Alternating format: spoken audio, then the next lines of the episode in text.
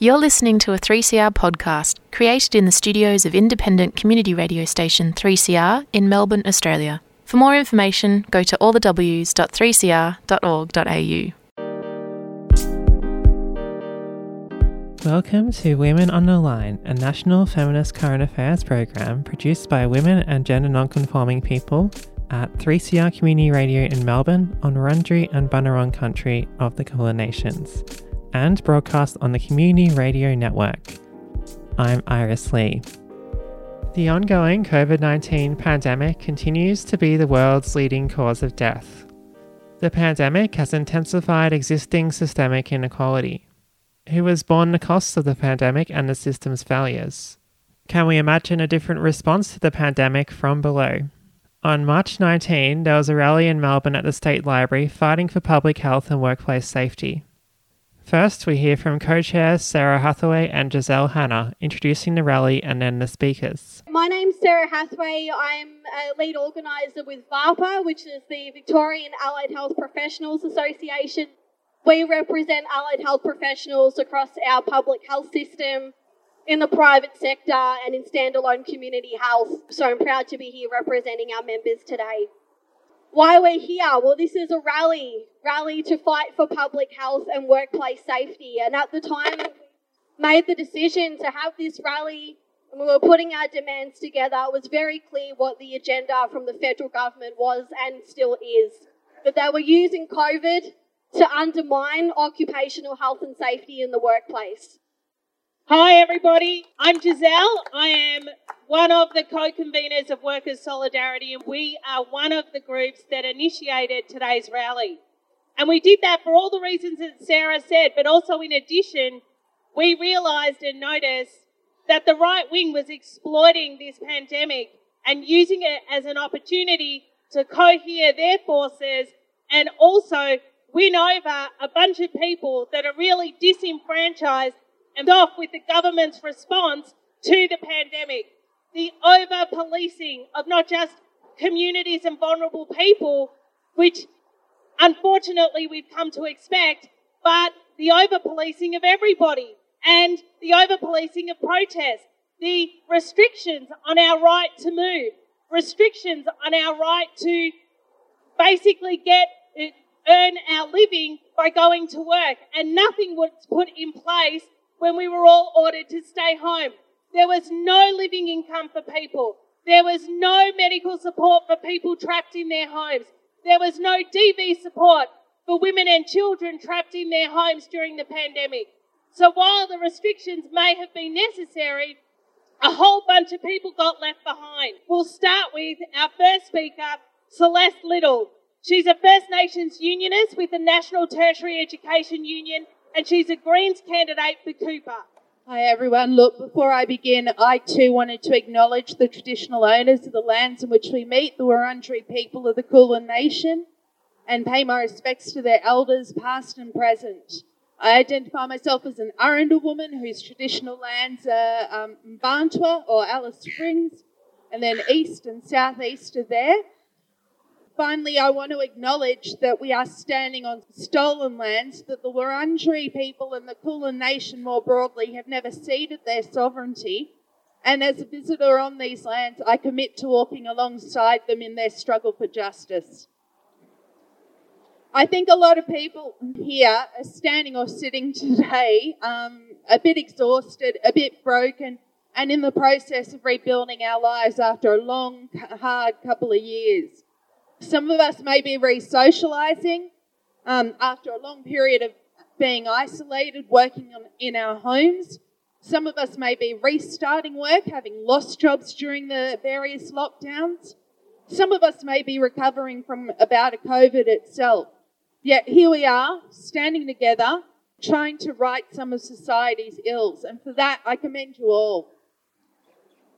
I work as the National Aboriginal and Torres Strait Islander organiser of the National Tertiary Education Union. And I can tell you from a higher education perspective that the past two years have been horrible. Across the country, about a fifth of the higher education workers lost their jobs during the pandemic after the government thrice denied university staff access to the JobKeeper allowance. Many of these workers were casually employed or on short fixed term contracts, and when the international student market collapsed, that universities were so reliant on to supplement their funding, the workers were just simply allowed to go. Of course, with the denial of JobKeeper allowance to universities and the cuts to funding under the federal government's Jobs Ready package that preceded it, it would be easy to just blame the federal coalition for leaving universities so vulnerable at a time when they should have been seen as crucial. Let us not forget that under the Gillard government, $2.1 billion was slashed from the university sector, and that was following years of attacks under the Howard government and the Keatings and Dawkins um, neoliberalisation of the sector.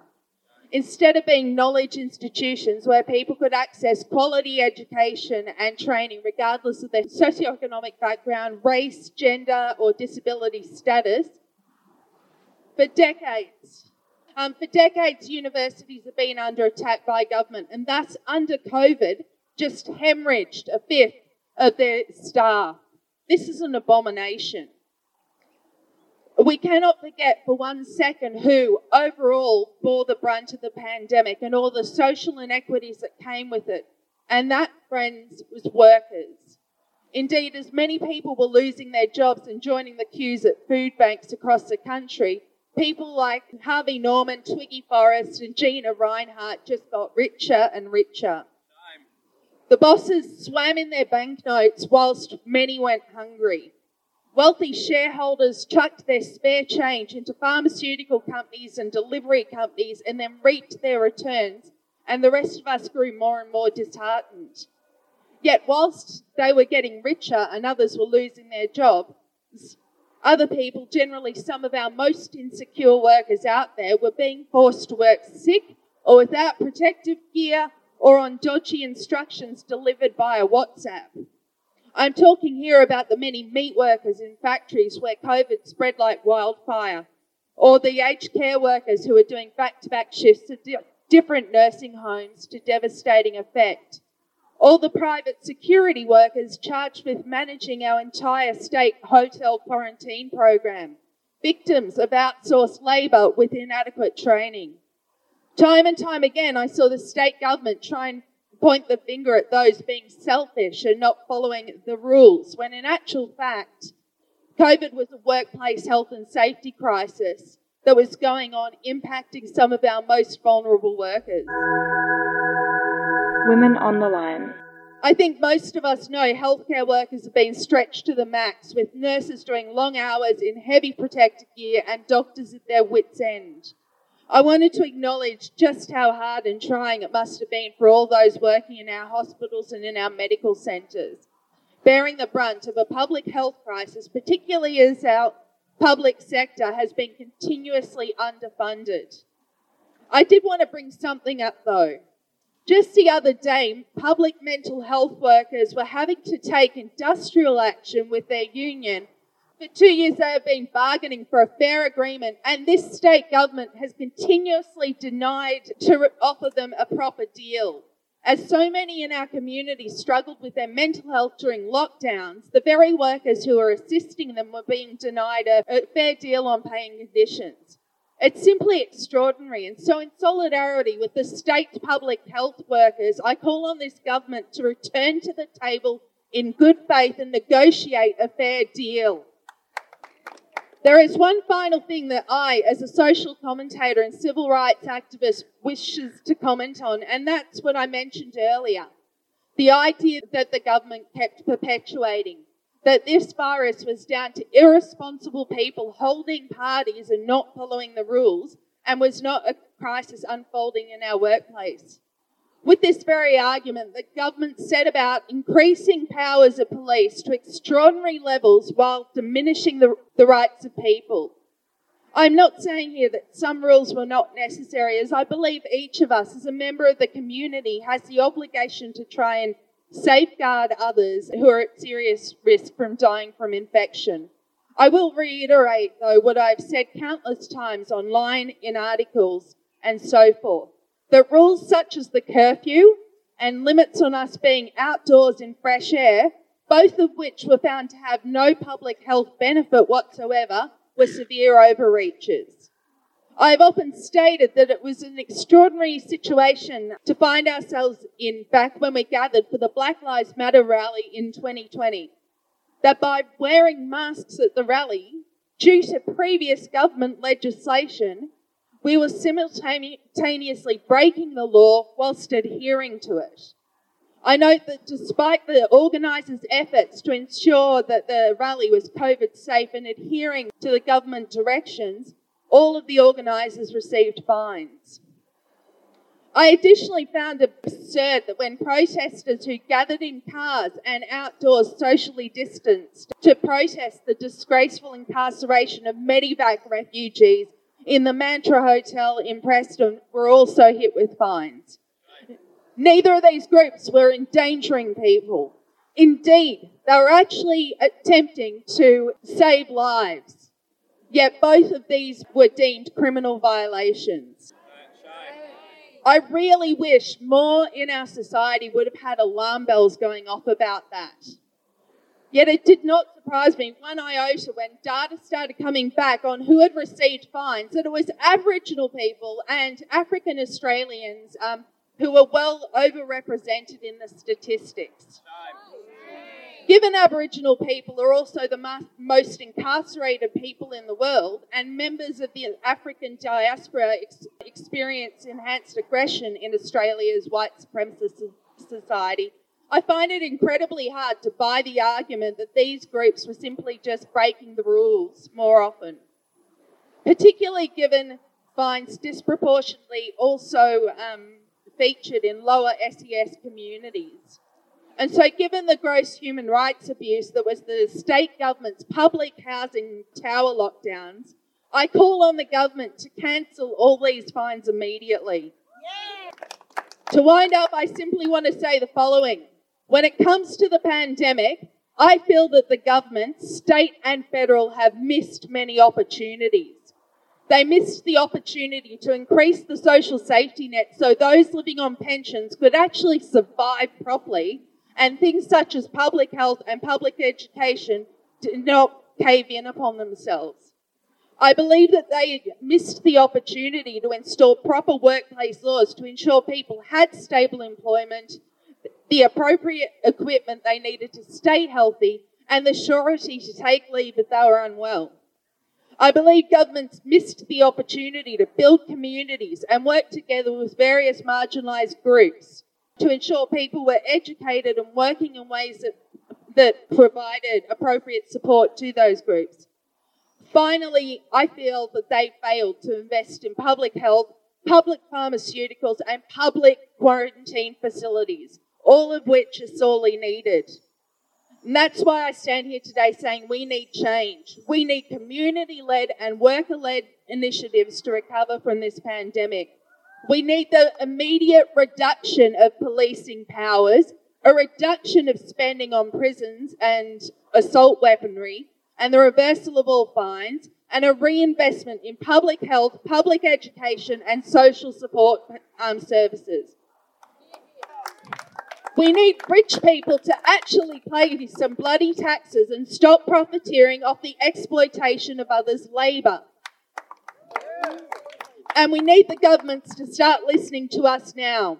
The only thing that we have truly seen grow during this pandemic are social inequities, and we've had enough. Thank you. You just heard from Unionist and Greens candidate for Cooper, Celeste Little, Across these stolen lands now called Australia, you're listening to Women on the Line, highlighting a range of gender nonconforming and women voices, broadcast on the Community Radio Network. This week, we're hearing from a protest fighting for public health and workplace safety. We pick it up from co chair Sarah Hathaway introducing the next speaker. Our next speaker is Morty Osborne. She's been a frontline retail worker and she's a member of the Retail and Fast Food Workers Union. Thanks so much, Morty. Over to you.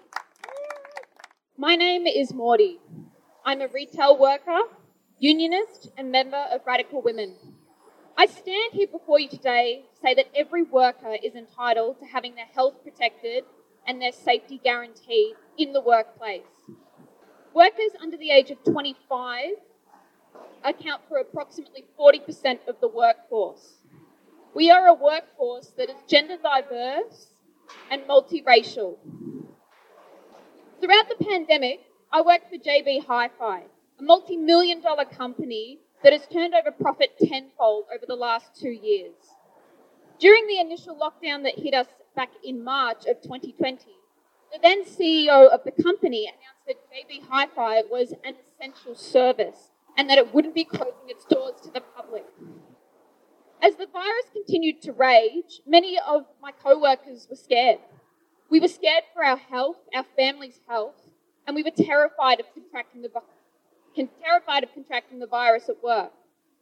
Upon announcing that we were remaining open with no PPE, no masks, no hand sanitizer, no cleaning products in sight, we contacted our union, the Retail and Fast Food Workers Union, to organise a petition of demands around health and safety. We were not an essential service, and the stores had to be closed to protect the health and safety of staff who worked there. The petition was signed over, by over 1,000 JB Hi Fi workers, and the campaign was successful in not only winning several of its demands, including PPE, masks, gloves, hand sanitizer, and cleaning products bought on site, but also for drawing fellow JB Hi Fi workers who had been abandoned by the bosses into the union. It showed us that there is strength in numbers and that we overworked, underpaid minimum wage workers have the power to take on a multi-million dollar company whose primary whose primary concern is turning over profit as opposed to looking out for the staff who actually make their money for them. The treatment of retail and hospitality staff over the course of this pandemic has been disgusting. We have seen victims of far right violence just for doing our job. At one of the retail venues I work at, we had someone send us Facebook messages threatening arson, all because we were complying with government regulation to have check in QR codes. They think it is acceptable to physically assault and throw DIVIC staff members down escalators only a few blocks from where we gather here today. Shame! It is bad enough that we are subjected to wage theft and abuse from our bosses. Now we have to also fight off a dangerous movement that beats up and terrorizes workers in the name of false freedom. Some of them are gathering right down the road as we speak. If there is anything this pandemic has shown us, it is the utter failures of capitalism. Our state and federal government's response to the COVID 19 crisis has reflected this. Judging from the increase of case numbers and the fatalities from the virus, our politicians seem to care more about our productivity than our health. In fact, they've recently cut paid pandemic sick leave to casual workers, meaning that if we become sick with COVID, we have no financial support for the duration of time that we are unwell. Do they honestly want us to return to work sick with an airborne virus that becomes seven times infectious with more variants? The problems of the casualised workforce is another crisis that the pandemic has, has exposed. Millions of workers were left unemployed and jobless at the beginning of the pandemic, where, on, where their only source of income became the JobKeeper and JobSeeker payments. Those payments were fundamental in keeping workers' lives afloat during a time where everything was so uncertain. Now the federal government has scrapped the pandemics and lowered Centrelink payments to what they were before the pandemic. Shame. It is not enough money for people to survive on. Public money, workers' taxes, should be going towards things like increasing Centrelink payments, not huge subsidies to profiteers or more policing. We should demand that everybody have a livable income permanently. We must keep organising hard around workplace safety, around wages, around our rights to strike and to bring in for a better world beyond this pandemic. We have the power to do this. We saw what happened when the tidal wave that was Omicron hit our shores early this year. Despite not living under a lockdown, entire workplaces were shut down and the supply chain market nearly collapsed. This was because workers all got sick and could not work. It showed us the profit economy cannot function without us. Let's use this power. Demand free access to PPE in all workplaces. Pandemic sick leave on full pay. The end to casualisation. Massive, massive increases in our wages and a guaranteed livable income for all. How about free early education and childcare? Not for a month, but for good.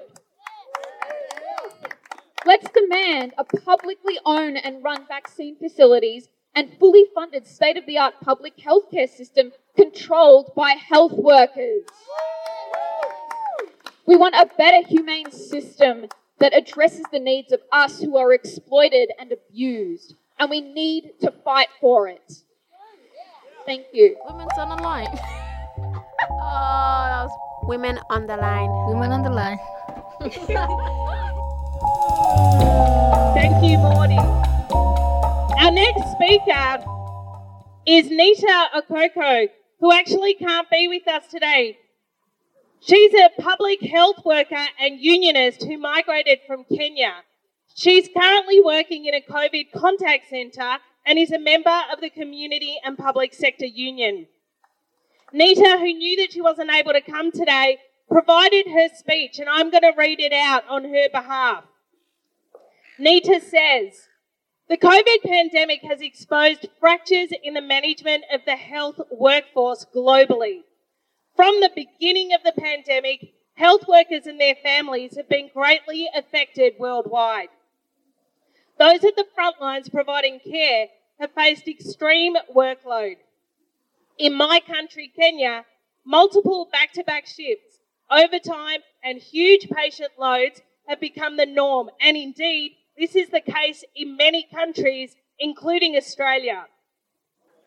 Health workers have also faced significant trauma, with many suffering from post traumatic stress disorder after witnessing so much death and devastation firsthand. I personally know very many health workers who are unable to walk into a hospital anymore. They are now seeking employment in other sectors because they cannot cope with the grueling work conditions and lack of support that they've received during the pandemic. Healthcare workers have also been exposed to COVID infection, which have put them, along with their families, at the risk of death and debilitation. Indeed, too many health workers have already been lost to COVID. So it's not surprising then that many health workers are now leaving their job. They're leaving their livelihoods and passions behind. This is a last resort for many of them. This trajectory of untenable work conditions is continuing, with healthcare workers being susceptible to multiple reinfections with COVID. Now, here in Australia, healthcare workers are currently being expected to work while they are close contacts. This completely defeats the logic of controlling COVID while devaluing the well-being of frontline workers and their families. The COVID pandemic has exposed fractures in the public health systems worldwide and certainly here too in Australia. Public health systems have been fragmented and underfunded for decades, and healthcare has been turned into a private good, provided by private corporations for mega profits and accessible only to the rich. We, the public, pay for vaccines and health research through our taxes, only to have to buy it back from corporations like pharmaceutical companies and private hospitals. Why are we paying twice for the right to health? Efforts to remedy these gaps in light of the COVID pandemic have not gone far enough. As public health advocates and unionists, our demands are as follows. One, free full vaccination, including boosters of the frontline health workforce, must be provided globally. This includes all healthcare workers, aged care workers, disability workers, and carers.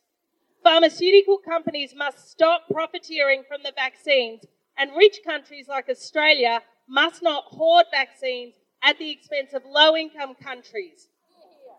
Only one in ten people have received a single dose of the vaccine in Africa, for example, while in other countries, four doses have become routine.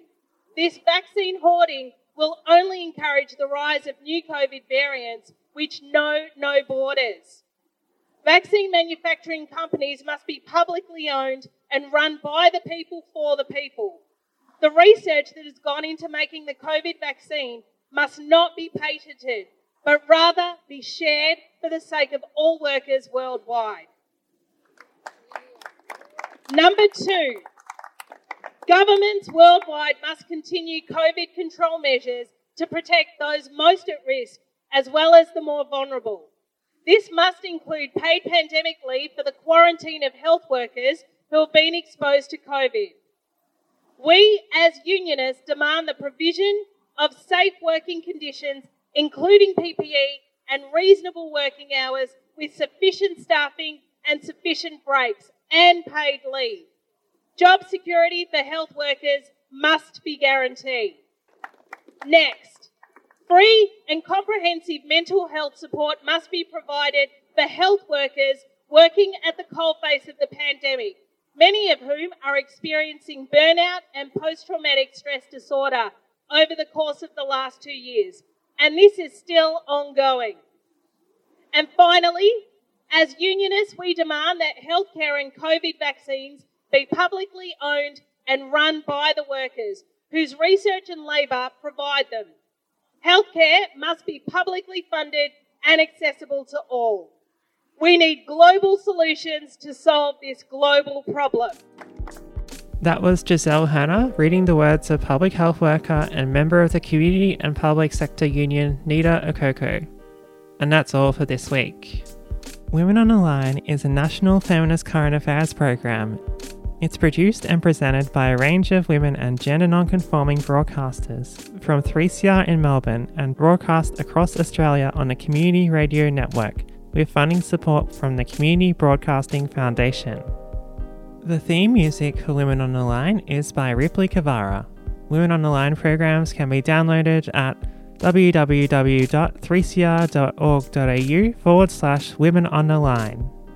We'd love to hear your comments or thoughts about the program, so please send us an email at womenontheline at gmail.com or give us a call at 3CR on 03 9419 8377.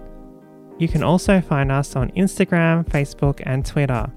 And make sure to subscribe to us on your favourite podcasting app. I'm Iris Lee. Tune in to Women on the Line next week on your community radio station.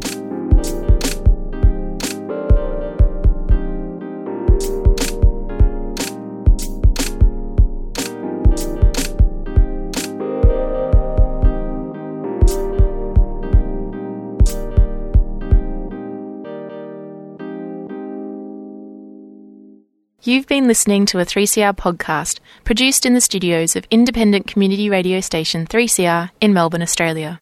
For more information, go to allthews.3cr.org.au.